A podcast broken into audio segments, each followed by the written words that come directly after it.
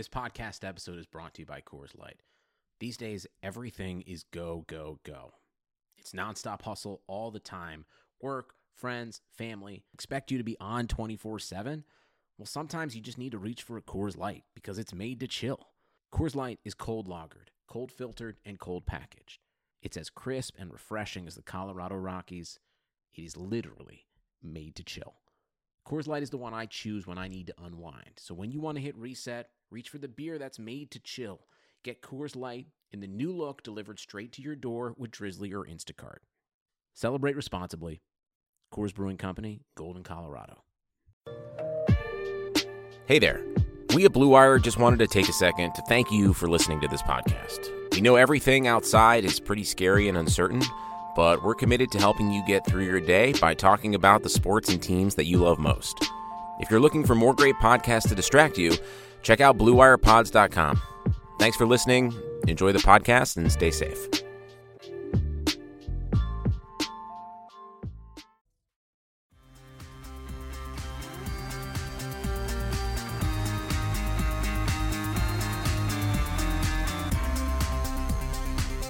What's crack-a-lackin'? Hardwood Knocks podcast listeners. I am Dan Favale coming at you without my co-host Andy Bailey. I am, however, pleased once again to be joined by Adam Fromal. He is again the founder and editor in chief of NBA Math at NBA underscore Math. They sponsor this podcast.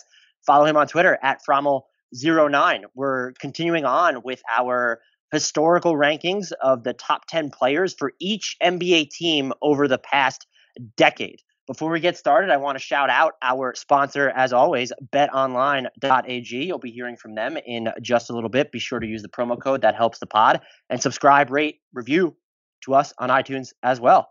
We're going to keep this short, though. We're getting shorter in the intros. I'm proud of us, or me. Adam, how are you doing?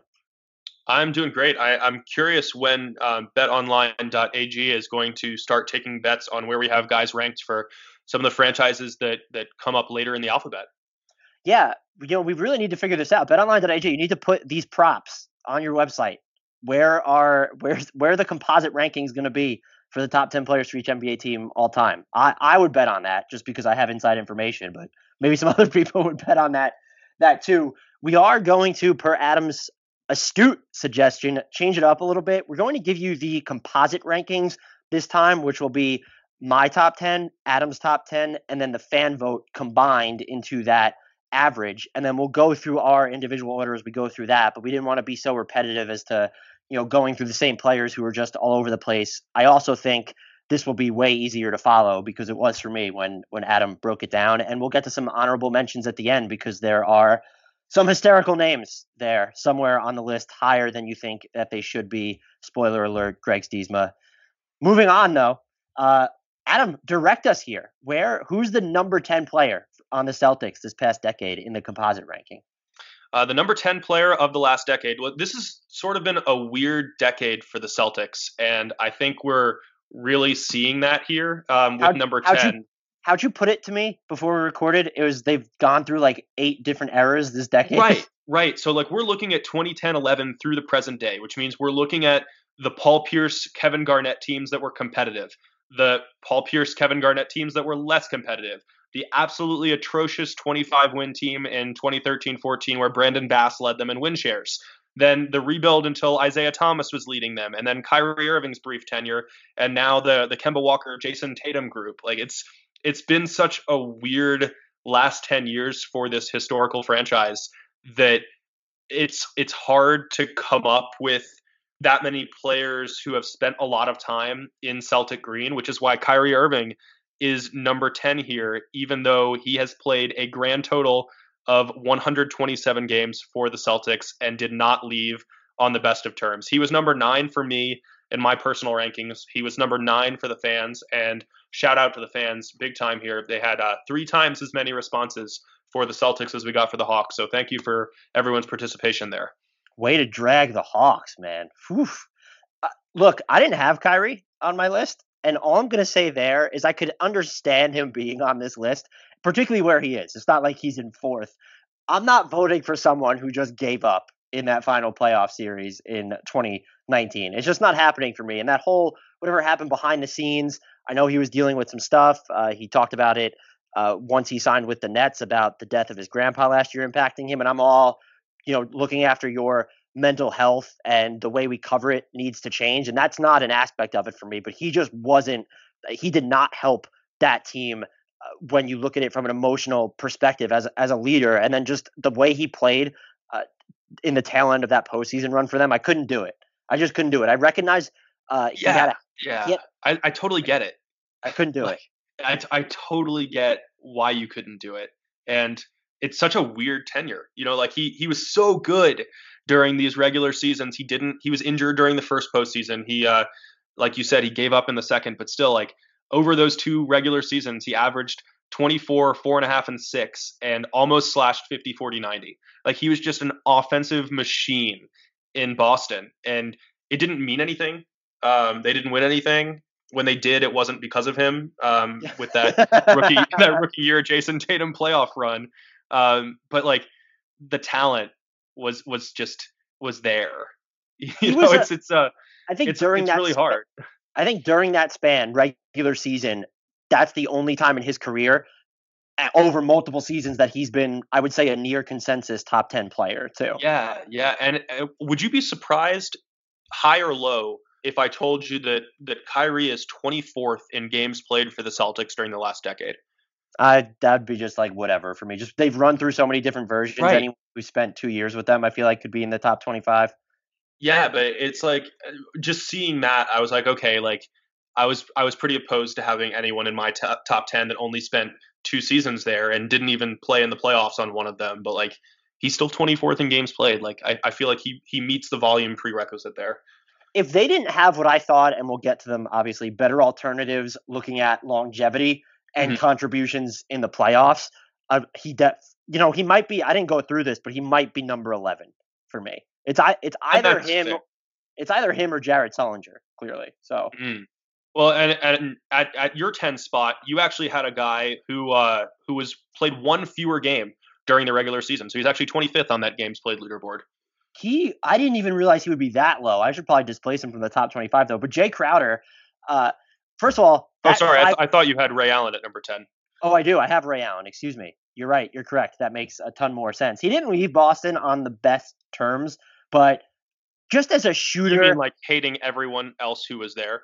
Look, I could see not liking uh, Rajon Rondo. So I'm, I'm, I'm Team Ray Allen there. Uh, because Kevin Garnett's involved, it gets a little bit weird. But I think I think Allen kind of recognized that the 2008 Celtics have milked that championship too long. And I, I could see, and he also made sacrifices that the other three didn't really have to towards the end. Um, and I mean, even throughout his tenure there in general. But in his two seasons that qualified for this, 61.2 true shooting, uh, shot almost 45% from three. He's another player. This doesn't have anything to do with my ranking, but his prime is just one of those stars that I feel like we're underrated, where I feel like we don't remember how good Vince Carter's prime was. Maybe right. Ray Allen's in that bucket as well. Michael Redd, just so good. Uh, but the dependability that he gave you from beyond the arc and the things he was doing at a time when I wouldn't say it was an anomaly, but it wasn't as commonplace as it was now to have someone like him who feasted uh, so much from three. And so I, and maybe I'm, I still am getting a little. Uh, is there a feels factor because he was on the title team? Sure, and he's also on the teams. You know, the Celtics, even as they got older, uh, they just had some like interesting a couple times anyway. They they had those interesting playoff series with uh, the Miami Heat, and so perhaps that I'm sort of falling in love with that a little bit. But just his shooting uh, and and what he could do overall, Ray Ray Allen, the ten spot for me, did not factor in his departure at all because, like you said, he basically despised the entire franchise. It seemed like. I, I, thought about having Ray Allen in my 10 spot, and I really struggled with like the di- di- dichotomy in his two playoff performances during this decade because one of them was fantastic and the other was not. So during the, the 2011 playoffs, he averaged 19 points a game. He shot 52.3% from the field, 57.1% on threes, and 96% on free throws. Like he just he could not miss anything. But then the next year, averaged 10.7 points and slashed 39 5, 34, or 30.4 and 71 1. And that was ultimately over two times as many games, which is why I kind of knocked him back to my 11th spot. Yeah. And I mean, if you look at that, uh, the Heat series that year, specifically in, in 2012, that was the Eastern Conference Finals, I believe, right? Mm-hmm. Where they took them to seven. uh, that would be an argument against having him on this list. But that that was the that was the series where we saw LeBron come out of the tunnel like totally focused, um, and it was like the scary LeBron that we hadn't seen before, right? Right. I think. Wait, was that that year? I think know. it was 2000. He was after the 2011 loss. There was a, a, a switch that flipped. So I would see. I would probably argue that that would have been the year then because it's immediately right after that. Mm-hmm. Not a Miami Heat podcast though, but so you could use that. You know, he didn't. He played a ton of minutes during that uh, series, and he didn't really leave like an offensive dent. He shot a ton of threes, and there's value in that for the for the offense. And he, you know, he played fairly well in that game seven. Uh, so I could see knocking him off for that. But but again, I'm I, this probably says more about my opinion of Kyrie's time, or at least the end of his time in Boston, than it does about Ray Allen. And, and again, like I think that's totally fair. Like we're really this is one of those franchises where we're, we only have 10 players because we had to have 10 players by our own rules. Not that there are like really 10 deserving all decade candidates. Right. March sadness is rolling on and on and on, Hardwood Knocks listeners. With currently no NBA, NHL, or MLB, you might think there's nothing to bet on. Well, you'd be wrong. Our exclusive partner, BetOnline, still has hundreds of sports, events, and games to wager on. Or you can let them bring Vegas to you with their online casino and blackjack. All open 24 hours a day and all online, including their $750,000 poker series. If you're into props and entertainment betting, you can still bet on Survivor, Big Brother, American Idol, stock prices, even the weather. Visit their website and join today to receive a 100% welcome bonus with your first deposit. That's betonline.ag. Be sure to use our promo code BLUEWIRE, all one word, BLUEWIRE. Again, BetOnline, your online wagering experts. Uh, number number nine on the uh, the composite rankings is oh no, it's number eight that we're going to run off. But uh, you're the one leading us through this, so excuse me. Who we got at number nine? At number nine, we have Avery Bradley, um, who you had at number eight, who I had at number 10, and who the fans had at number 10. And for me, like his inclusion really boils down to a concept we talked about during the Hawks podcast, uh, the, the fairness idea. You know, he's the he's the decades leader in games played by almost 20 games. And, you know, he had this reputation as a 3 and D guy, even though I feel like both components of the three and D-ness were a little bit exaggerated, and he was he was like the source of controversy about like how much on versus off numbers really mattered for defense because you watched him and he and he seemed like this lockdown guy, but the numbers didn't always support that.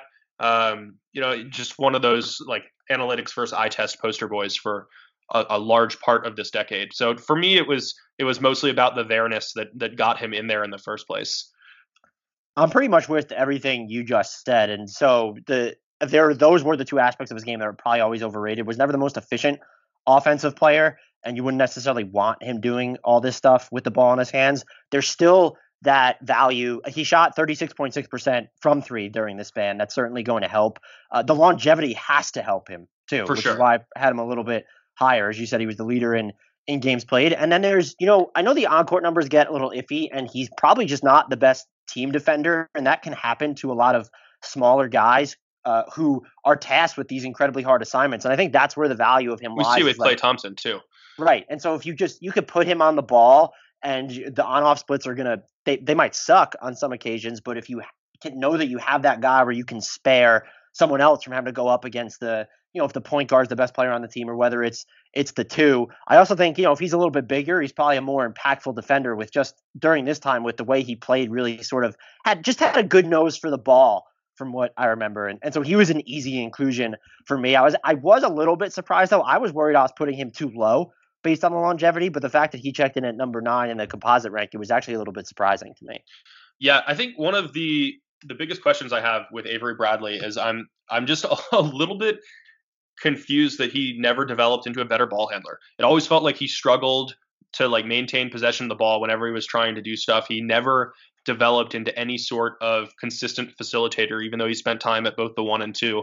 And I think that was the most one of the most disappointing parts of his time in Boston for me was that it, it felt like as he developed into this key rotation piece through like uh, mostly at the end of that Paul Pierce era, it seemed like he could do more and just didn't. Yeah, for sure. I do. He's one of the players, and maybe uh, Evan Turner falls in this category a little bit. You kind of like wonder what happens to him if he never leaves the Celtics? Like that's when we really saw his offensive efficiency start to plummet. When he was on the Pistons is when those on-off split problems became more pronounced. And so he's just another guy where it's like, well, if he stays in Boston, what is his what is his career or this this part of his career look like? And that might be something to consider. He'd be way higher if he never leaves Boston. Think about how much time he would have spent the entire decade there, which just doesn't. I don't think there's going to be anyone on this list that that qualifies like from 2010 through 2020. It's just there's going to be no one there. So um, I, I, he is one of those players that makes he same thing with Evan Turner. Like if he never leaves Boston, what is what does he become in, in this uh, this this segment of his career? Yeah, so you bring up Evan Turner, who's another really interesting one for me. I, I didn't really give him much consideration for one of my top ten spots, um, but yeah, I, I think that given his role on those teams and how uh, you know the coaching staff was was able to figure out more how to de- deploy his facilitating skills and his mid-range shot as he spent more time there. Like, yeah, he he's definitely one of those guys where I think he would have benefited from being there for the entire decade. Who we got at number eight? Uh, at number eight, we have Jaylen Brown, who I had at number eight. The fans had at number eight, and you did not have because I think you might have gotten confused between Jaylen Brown and Jae Crowder since their names start the same. Dude, Jae Crowder. Well, I didn't even mention I had him at number nine, where everyone else had Avery Bradley, Excited Bradley at number eight. Jae Crowder just. Uh, first of all, it's funny that like we don't really see guys. I mean, we'll see these older stars who sign these super maxes finish their five year deals, whether they'll be on different teams, many of them or all, most of them, whatever. But like Jae Crowder, that deal that he signed, which seems like forever ago, like it's finally coming off the books. It was the, the, five million per season, right? Yeah, it was basically it was like it was a little bit more than that because I think he's making. But that's what he had in Dallas, I think. Yeah, so uh, just uh, just a bargain. But the things he could do defensively for them, that was also he's always been, especially now, he might be one of the most overrated offensive players in the league, but he wasn't into like this heat check nonsense with the Celtics um, that he's we've seen uh, definitely more of it in Utah, and then we saw it a little bit in Memphis. Uh, doesn't have a, t- a huge sample size with the Heat, but he was shooting the lights out from three. Uh, just having him, just a bigger defender who could you know, go up probably two through four positions, shoot around league average from three, hit a good clip on his his two pointers, just super solid. And I think for the time span that we're looking at, where he was, was it three seasons he was with Boston uh, yeah, during a little this? over three. He was the guy that sort of just typified like three and D specialist, not three and D star, but three and D specialist for me.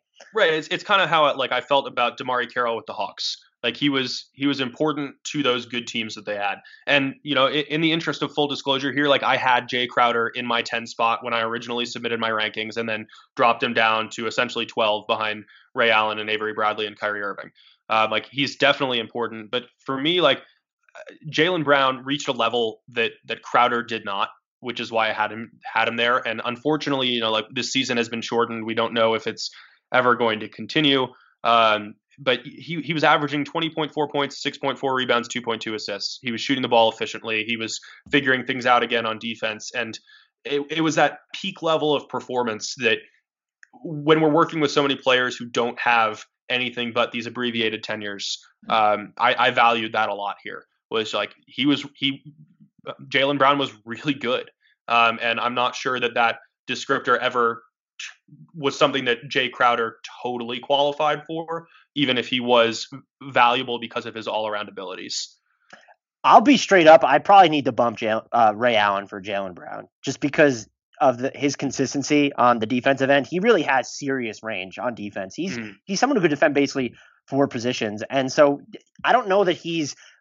Uh, for me, I'm not sure if he's ever made strides on the offensive end. Definitely his efficiency, but a lot of it feels like just a, a matter of more opportunity without having the responsibility of a playmaker. And, and maybe I'm penalizing him a little bit too much for that. But I'm I'm just recognizing just knowing how you know Allen played in that final uh, playoff run, I, I, probably need to bump Ray Allen for Jaylen Brown because he's really good. And fun fact on Jae Crowder, by the way, that was a five-year, thirty-five million dollar deal we were talking about. That contract has seen five teams since he wow. signed it: Boston, Utah, Cleveland, Memphis, and now Miami. That's shocking to me uh, it's uh, it's what was one of those contracts where look he wasn't always good and I think he might at this point or at least until he was traded to Miami be one of the most overrated offensive players in the NBA, but it's such a good contract where you don't really look at it as a throw-in. It's like, oh, maybe he can help us, but if it doesn't work out, we can just move him because he's he's an asset in that trade. I'm so interested to see what he ends up signing for in free agency when it when it takes place, probably in like November or whatever at this rate.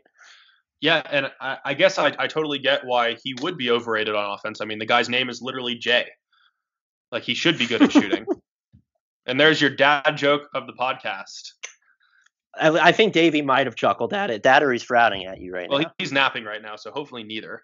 Yeah, but he probably just woke up because he heard the dad joke. Uh, that's true. Uh, who do we have at number seven?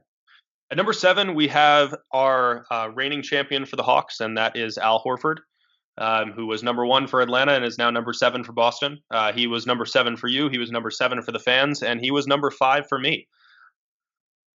Yeah, he's I I actually wish I put him at least one spot higher. There were on those Kyrie teams for Boston. I think you can argue that he was the Celtics' best player both those seasons, just overall, their most valuable, whatever you want to want to call it. And Tatum and Brown uh, received a lot of credit for the 2018 playoff push, and they definitely deserved it. But Al Horford was like, if you needed lineups to anchor the offense when Kyrie Irving was off the floor earlier on in Jayson Tatum and Jaylen Brown's development, and even again, even through all of last year, like he was the the constant there. Like that's how you got by. And then we talked about this with the on the Hawks podcast. Just so good defensively. Uh, one of the best transition defending bigs that I I've ever seen.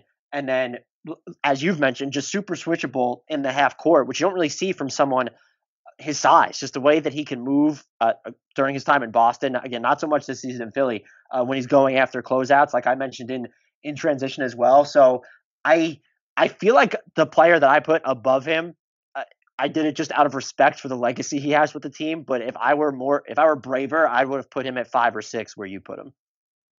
Yeah, it's, it's interesting that the only all defensive team that Horford has made in his entire career was 2017 18 with the Celtics.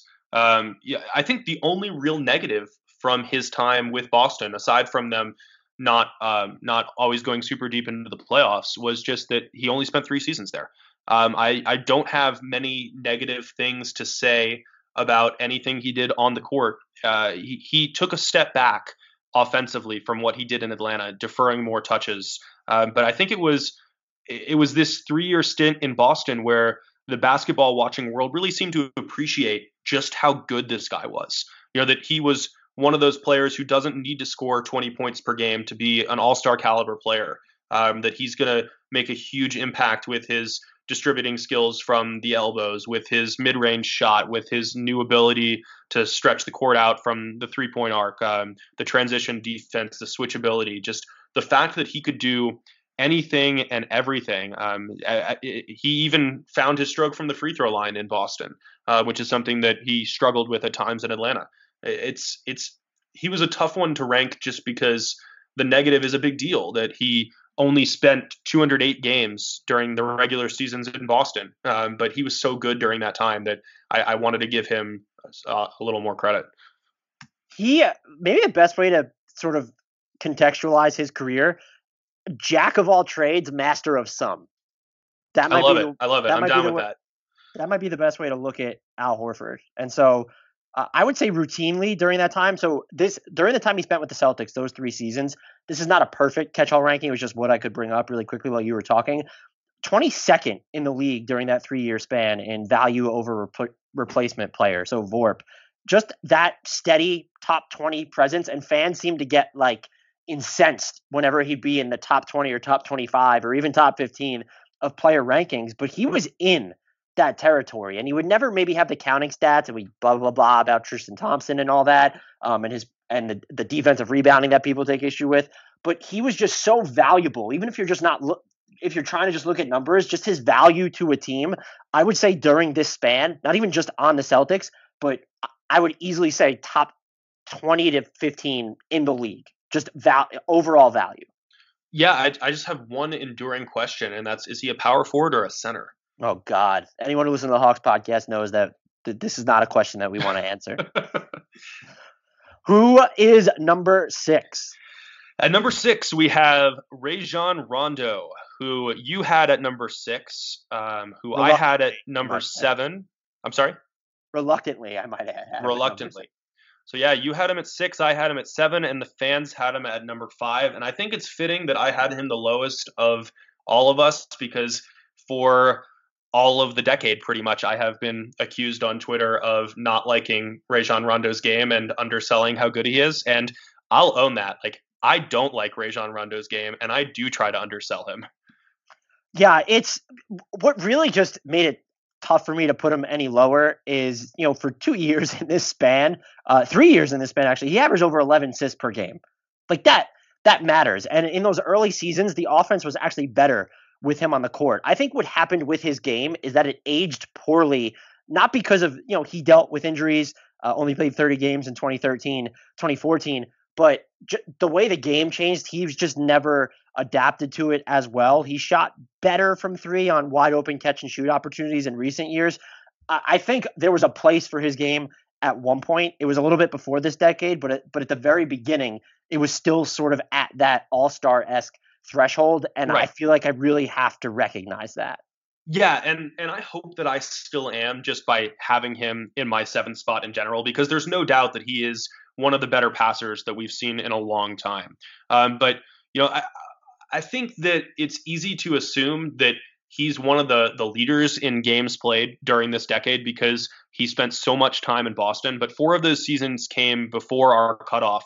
And interestingly, like this this really surprised me when I saw it. But if you look at the games played leaderboard at number 10, we have Jayson Tatum at 218, and at number 11 we have Rondo at two at uh, 211.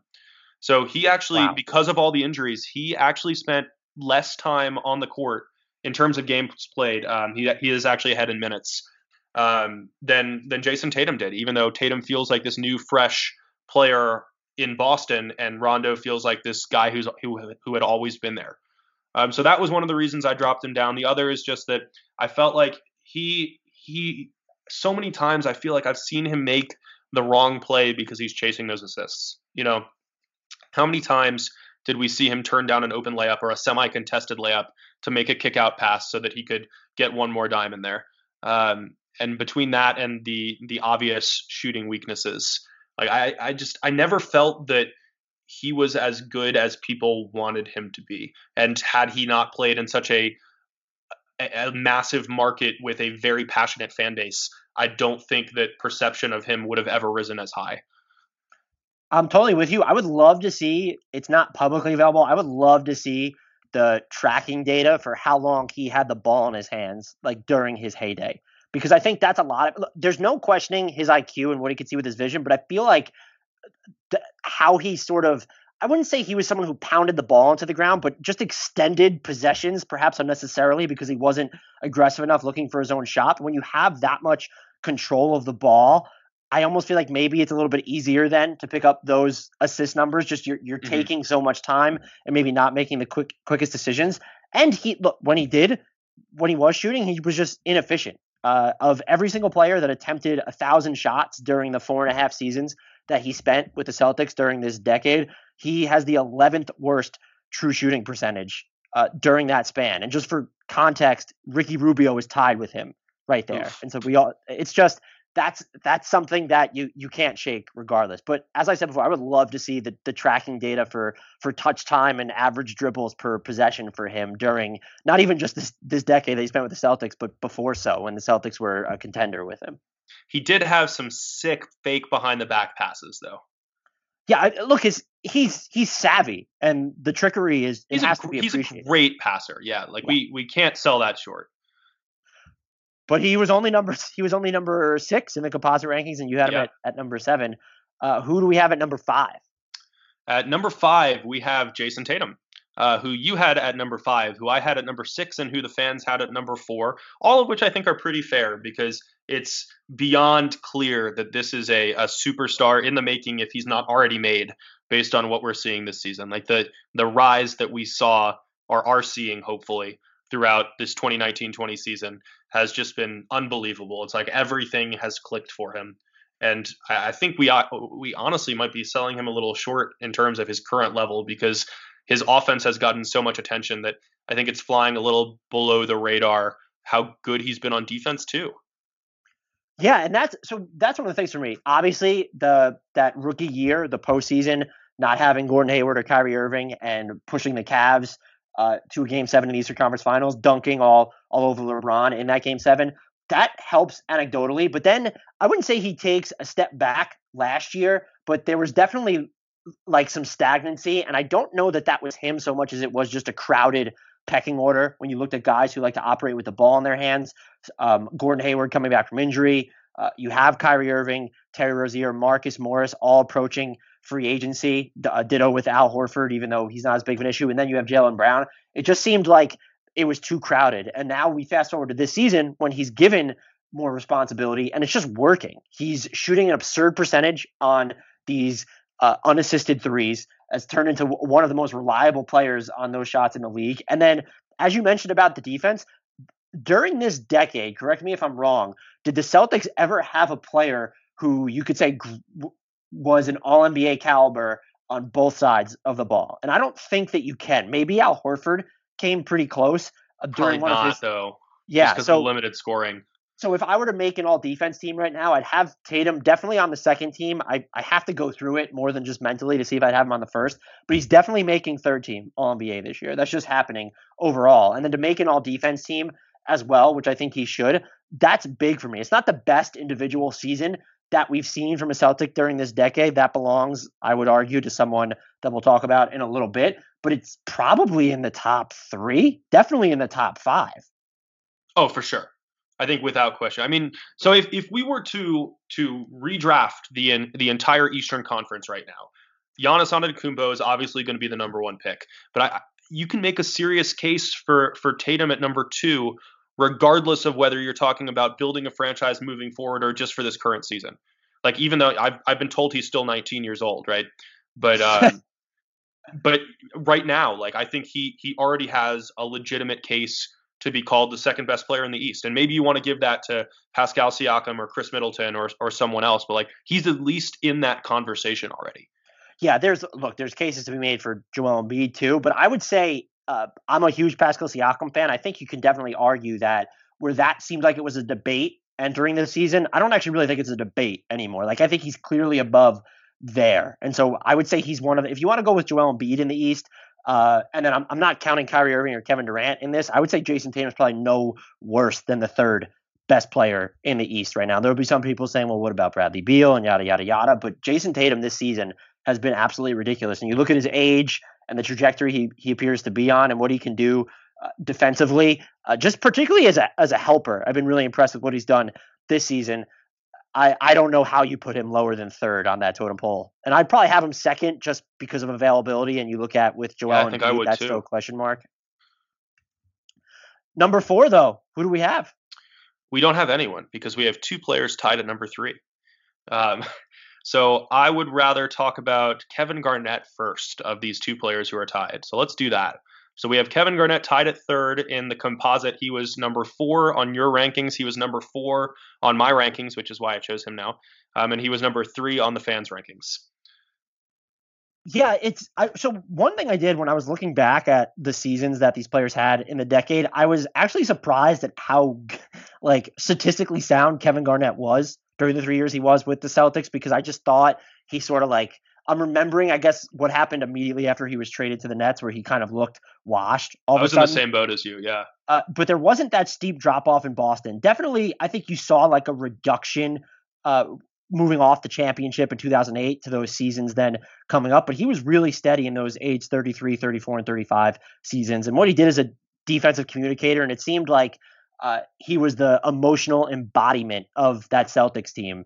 And so I I toyed with putting him a little bit higher, but I actually thought I was going to put him lower going into this because I was surprised at how good he was during that latter part of his Celtics tenure.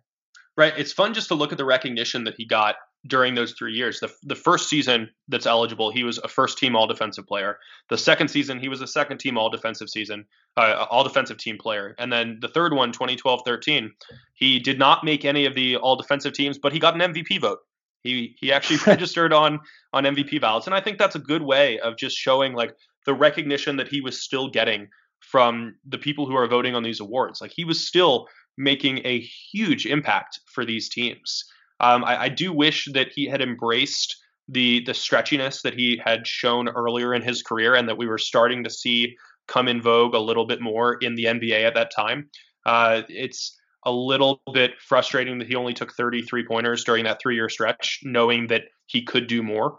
Um, and then it might have saved some wear and tear as he moved deeper into his 30s. But like even without that, he was just such an impactful player in so many areas. Yeah, so he, I'm with you on the stretchiness. He 40.1% of his shots during these three years in the decade came between 16 feet and the three point line. He shot 47.5% from there for those three years combined.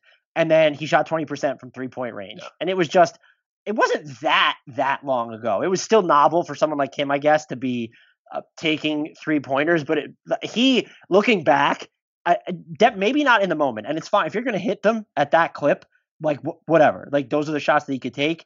He, but he has to like lead the all-time rankings in dude couldn't you have just shot more threes like that has to be p- especially spending so much time with rondo too like you would have thought they'd want that well you know maybe he would get bored uh, standing behind the three-point line though because rondo spends like 19 seconds dribbling the the clock out first and passing up two layups during that time is maybe what happened Man, I, I hope that our, our listeners are are hearing how much we love Rondo, just coming through. It's all sarcasm. He was, yeah. he was good. All sarcasm.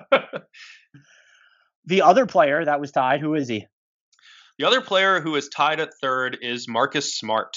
Um, Marcus Smart was third in your rankings. He was third in mine. And I'd like to take this moment to just kind of criticize the fans a little bit here for only having him sixth. Like, everyone who's voted, thank you so much for voting, but like, do a better job with Marcus Smart. all I'm gonna say, and this has become a little bit of my shtick, if you made uh, an All NBA, I'd follow him into hell and back team. Marcus Smart is on it. Even before his three point shot improved uh, over these past two seasons, just a defensive monster and always someone who seemed to elevate the team while he was on the floor with what he was doing, whether it was just because of his defensive activity, really giving a damn about the outcome of every single possession, or defending up more, as we've seen in recent years that he can do, where he's like, oh, Marcus Smart's a pretty good post defender. Let him defend fours. We don't care.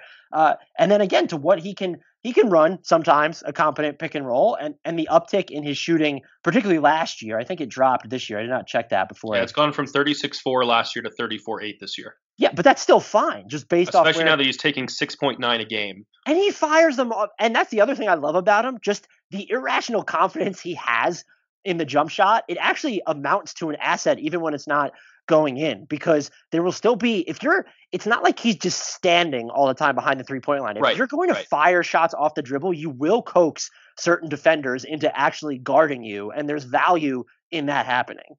Absolutely. And I didn't look this up because if it's false, I just want to continue living under this delusion. But it feels like he shoots like 60% on threes in clutch situations. Like every every time there's a close game, yep, Marcus Smart's going to make that one. I you know I've never seen him miss a clutch shot, so I'm with you. I'm with you. So maybe I should look it up because sixty percent might be low. I mean, maybe this maybe this season. I'd like to see. I don't know for his career, probably take a little while to um, to look up, but we could probably look that up really quickly. Do you have anything to vamp about while, while I look up his clutch shooting this season? Yeah, sure. Um, while you're looking that up, like let's also just like mention what a good playmaker he's become too. That was something that wasn't really as much of a strength, I don't think, when he was back at Oklahoma State. Um, I don't remember the yeah yeah he, he averaged 4.8 assists per game during his sophomore years and sophomore season at Oklahoma State, which is pretty solid. But when he entered the NBA, it didn't seem like he was that kind of point guard who is just going to make everything happen for everyone, especially um, coming into a franchise that had Rondo for so many years. Um, but he's really become a solid facilitator who never seems to make mistakes when the ball's in his hands. Like sometimes he can get over aggressive trying to finish plays around the rim, taking jumpers that he doesn't really have any business taking. But like the fact that he's pushing towards five assists per game, doesn't even turn the ball over twice per game, and I feel like at least one of those comes on a charge each time he plays. Um, like that's those are that's a really great development for a guy who has made as big a five year improvement I think we've seen from any player for this franchise in the last decade. I'm just gonna I went four seasons back on his clutch shooting, and I'm just going to let you know that the numbers do not agree with you. He is over the last four seasons in the clutch, 11 of 38 from three for 28.9% shooting. Yeah, but those 11 mattered a lot. Well, they were in the crunch time, so of course they mattered. Anecdotally, though, it doesn't seem like Marcus Smart misses big time threes. Anecdotally, it he makes enough of them that he draws defensive attention, which is a lot more than we could say about rookie year Marcus Smart. There you go. I like it. Who is number two? So there was a big jump up to the top two, um, which all three components had as as one and two in some order. Um, our overall number two player is Isaiah Thomas, who you had at number two, who the fans had at number two, and who I had at number one. So I'll let you lead this one off, though. I had Isaiah Thomas, and uh, just so good. Like the the actual what what he did for this team. It's more so than that one singular season that we remember from him. But that's that's really like something to to remember. You know, you're looking at the way he played after the death of his sister when he was dealing with uh didn't he have like something was wrong with his he had like dental surgery and he was still playing and his hip his, was already bothering him too, I think. Right.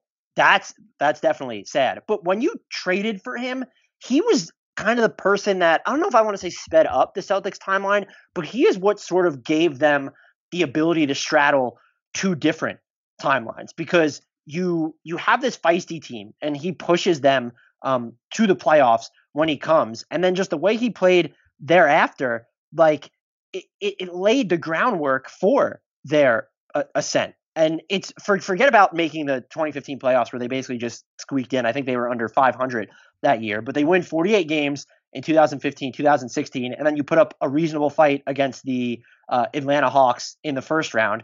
And because he was there, at least in part because he was there, you're able to poach Al Horford in free agency. And and when Boston was then looking ahead into that season and then seasons after, they were mocked for not going after Jimmy Butler or Paul George or Kawhi Leonard. Uh, they they still were at least to the point of relevance where uh, you were able to envision them really making a dent in the Eastern Conference, and that was uh, a big part of of of what he did for them. And so for, for him to be there and allow the Celt- Celtics to be like these quasi East contenders while they were bringing in, uh, you know, while they were waiting for for these picks to to become players. Uh, I think that's a huge deal. And then let's not forget, he was also basically the centerpiece of the Kyrie Irving trade. And so which they that, did him dirty in.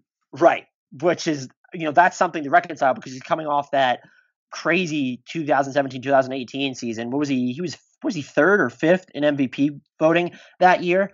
Uh, just absolutely huge. And the fact that it didn't cost uh, the most expensive or most lucrative asset they gave up to get him was a 2016 first rounder, which ended up being Skal Labissiere. And so he really helped them bridge uh, between what they were to what they are now. And you're still sort of feeling the ramifications of him being with Boston just because since you didn't need to give up any of those primo picks to get him, uh, yes, you were able to draft Jayson Tatum. Yes, you were able to draft Jaylen Brown, uh, Jaylen Brown, excuse me, and you you maintained the equity to go out there and get Kyrie Irving, regardless of how that sort of panned out. Mm-hmm. So you're still sort of feeling Thomas's impact. I didn't even talk about his play on the court, but I think he just did so much more for this franchise than than people realize.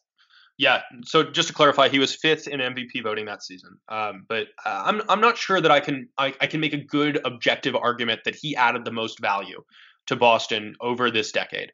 Um, I, I do think that's reserved for the the other guy that we haven't talked about yet, who was number two for me. But you know, what it kept I kept coming back to the idea that Isaiah Thomas's um, 2016-17 season was the best thing we've seen from anybody in this franchise over the last decade. And I, I think by maybe a significant margin, um, just considering the the king in the fourth reputation and and how much he continued to do in those those massive moments, followed by those playoff heroics during a really trying time in his life. Um, and, beyond that, I think that that he more than anyone else kind of embodied the the mentality and the characteristics of this franchise that has been along uh, been around for so so much time. You know, Boston has always been one of the most successful organizations, but it somehow maintained like that scrappy, almost underdog feel throughout a lot of it. You know, dating back to Ed Macauley and then the the the John Havlicek years and and Dave Cowens and and Larry Bird and to some extent even Bill Russell coming from um, going to college at San Francisco and being one of the uh, the leading black superstars during a really difficult time to be a black superstar in athletics in America. Um, so to have this five nine point guard who has no business competing with everybody, um, who just towers above him and just dominating game in and game out. Uh, I, I, think that mattered a lot, and it's why he resonated with such large portions of that fan base. So that that part of the equation, I just I couldn't get past, and it's why I was the only one who had him number one. I mean, and I think you can justify having him number one, and that that 2017, uh, 2018 season alone probably makes the case for you. I don't know how many players were more valuable on the offensive end that year. Uh, you could, I, I, wouldn't say you could count them on on one hand, but he, I, I think you can. I mean, LeBron, Harden, uh, had to be up there. Durant and Steph, and then maybe him. Yeah, I mean, he's certainly there. So, uh, just absolutely phenomenal. I get why you had him number one, and I actually think like sort of the anecdotal case that I laid out that can be part of it too. And I think that's part of definitely what makes uh, his his number two case is easy, but I, I do think he has a, a number one case. I don't think anyone's gonna be surprised at, at who number one is though. Right. Yeah. So looking at the the voting breakdown for the fans um, before we unveil the answer that everyone already knows, um, we had seven different people get first place votes. We had Terry Rozier on what seemed to be a little bit trollish of a ballot, the source of a lot of the names that will surprise you when we go through all the other people who got votes. We had Kevin Garnett get one vote. We had Jayson Tatum get three. Uh, we had Rajon Rondo get six. Marcus Smart got five. And then Isaiah Thomas got 10, and Paul Pierce, who is our number one, got 19. So he was pretty clearly um, the fans' number one. He was your number one. He was my number two. Um, I, I, vacillated a lot between him and Thomas for those top two spots. Um, but yeah, take it away. Uh, gonna walk it back a second because I was trying to set this up while speaking before, but it kept failing. Isaiah Thomas was third in that 2016 2017 season. If I said 2017 2018 before, I apologize. He was third in NBA maths offensive points added. Only Harden and Westbrook were in front of them. and go. so there's there's playing time aspect there to that, but Stephen Curry and LeBron are, are right behind him. So and really, as as a quick side note, there, I, I, it might be important to note that we, since Basketball Reference has switched over to their BPM 2.0, which more accurately accounts for um, the the confounding impact of guys with really high um, assist rates and rebounding rates like Westbrook, that he might actually drop down when we eventually update that. Still, for now, he is he is third hats off to Isaiah Thomas.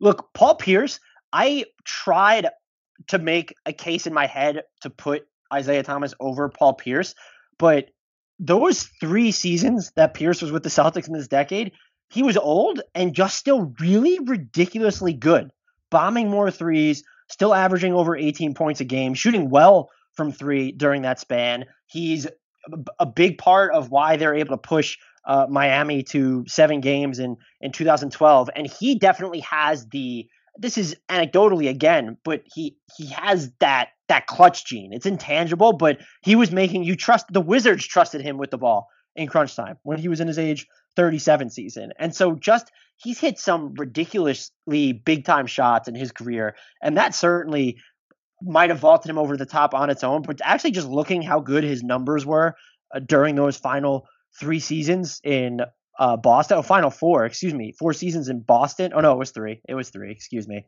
Uh, three seasons in Boston. He averaged 18.9 points, 4.1 assists per game, hit almost 50% of his twos, and then shot 37.4% from three. Just like clockwork. And and to know that he was the Mr. Clutch or whatever you want to call him, Mr. Big Shot is Chauncey Billups. I don't know what we call Pierce. I'm not a big fan of the truth. Uh, yeah, to be honest, the truth. No, I'm not. I'm not. I'm not with the truth. That I actually do not like that nickname. Moving on though to that, just look. I feel I, like that's one of your hotter takes. You like the truth as a nickname? I'm kind of indifferent about it, but I, I, you might be the first person I've encountered who actively doesn't like it. That's fair. I mean, I, I don't. I guess I'm not super against it, but I also don't have a better alternative for it either. And so maybe I should well, kind of basketball reference does list P double as another nickname option. I per- honestly I prefer P double. I want to know where that came from because I know they always have like some sort of source, like maybe one random announcer said at one time, but I've never heard that before. Yeah, there will be players where their nicknames will come up on there. I'm like, who the hell calls them this? I don't think I've ever heard anyone call Paul Pierce P double. And wouldn't double P make more sense? Like I know that has to do with his initials. P double has to be that. I'm just wondering why it's not double P. Trying to do some on the fly research here, and apparently P double is a hip hop artist. So we might have some issues there. Oh, we're out of touch then. But I prefer P double to the truth. You've gone silent. Do you just not you don't even have a case for it? No, I'm I'm trying to figure out why he's called P double. Um, and I, I'm getting nothing. Just like random people have referred to him as this in articles. Um, oh, he does on his website. He actually has a little bit of an explanation here. He says, uh, that summer it was kind of weird to me. Usually people call me P squared, P double, or P. But my friends were like, "What's up, truth?" And I was like, "That kind of has a good ring to it." Eh. P squared, I would have liked too. I'm with P squared. Yeah, we can go with P squared. Maybe that's I'm, too mathy, but that'd be on brand for NBA math. So exactly, yeah, I'm totally down with that. No, so so with P squared, I think that the the biggest thing for me here is he probably has the objective case just because even though he was no longer that peak version of himself, he was like the crafty guy who's figured everything out and hasn't declined that much. Where you know, you you you called Al Horford the jack of all trades, the master of some, right? And, and it's like Pierce was a slightly souped up version of that, I think, in a smaller package where he could just do everything well, and there wasn't one element of his game that that really stood out, which is why I, I think we we saw him not get any sort of award love uh, during these three years. He he missed the All Star game during the final of those three seasons. He didn't get any All NBA, All Defensive, MVP recognition whatsoever. But he's just really good. He was really good at everything, and you know he he consistently came through in those big moments. He consistently made an impact on both ends of the floor, and he really earned that P squared nickname. Imagine him playing more four in his prime that'd be something I'd be curious to see. Also, what I found interesting, just because he wasn't there for a ton of time and because he was older during this decade, he leads the Celtics in VORP for the decade. Mm.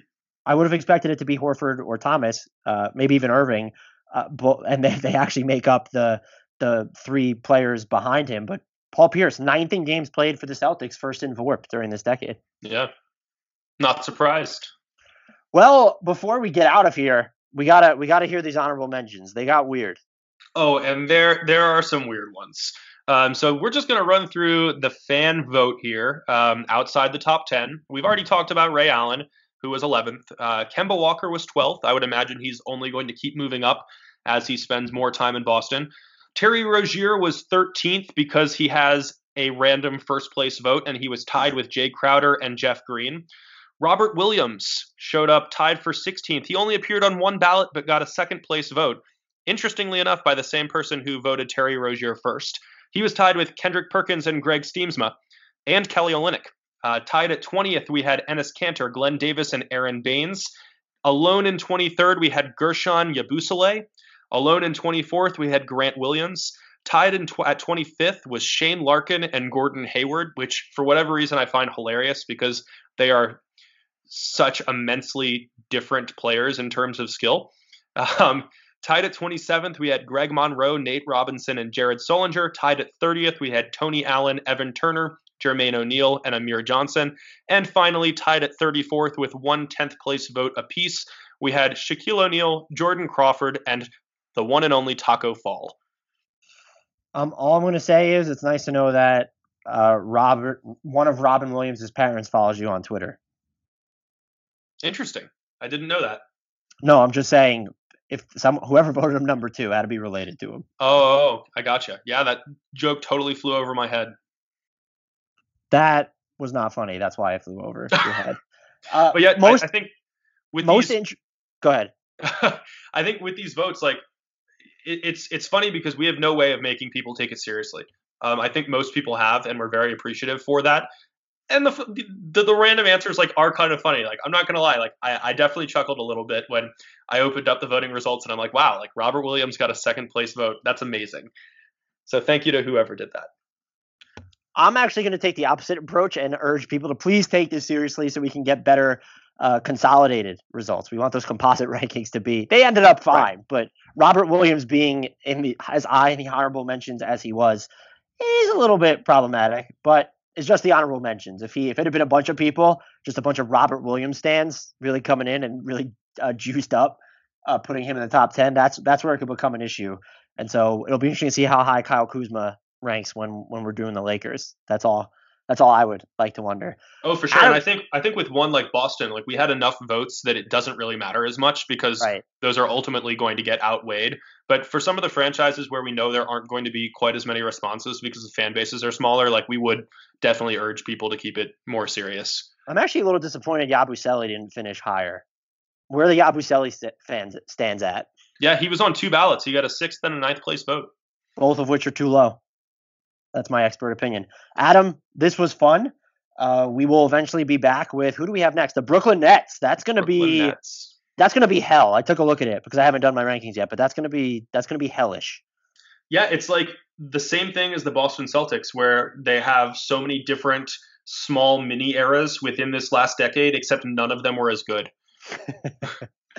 well, be on the lookout for that. Maybe it'll be dropping uh, sometime this week, depending on what the rest of the Hardwood Knocks recording schedule uh, turns out to be.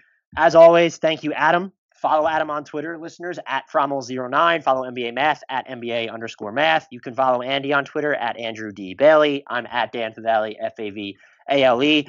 Please remember, as always, to follow the show at Hardwood Knocks on Twitter. We have a YouTube channel, so check out Hardwood Knocks on YouTube, subscribe there, and uh, above all, please make sure you're rating, reviewing, and subscribing to us everywhere, wherever you're getting your podcast. But iTunes is the is the best way to to help us out. So thank you for listening, and until next time, I leave everybody with the shout out to what the hell, Yabusele, Guerschon Yabusele. Shout out to you.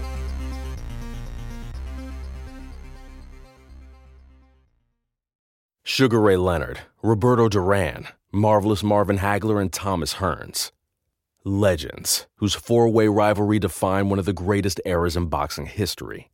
Relive their decade of dominance in the new Showtime sports documentary, The Kings, a four part series premiering Sunday, June 6th, only on Showtime.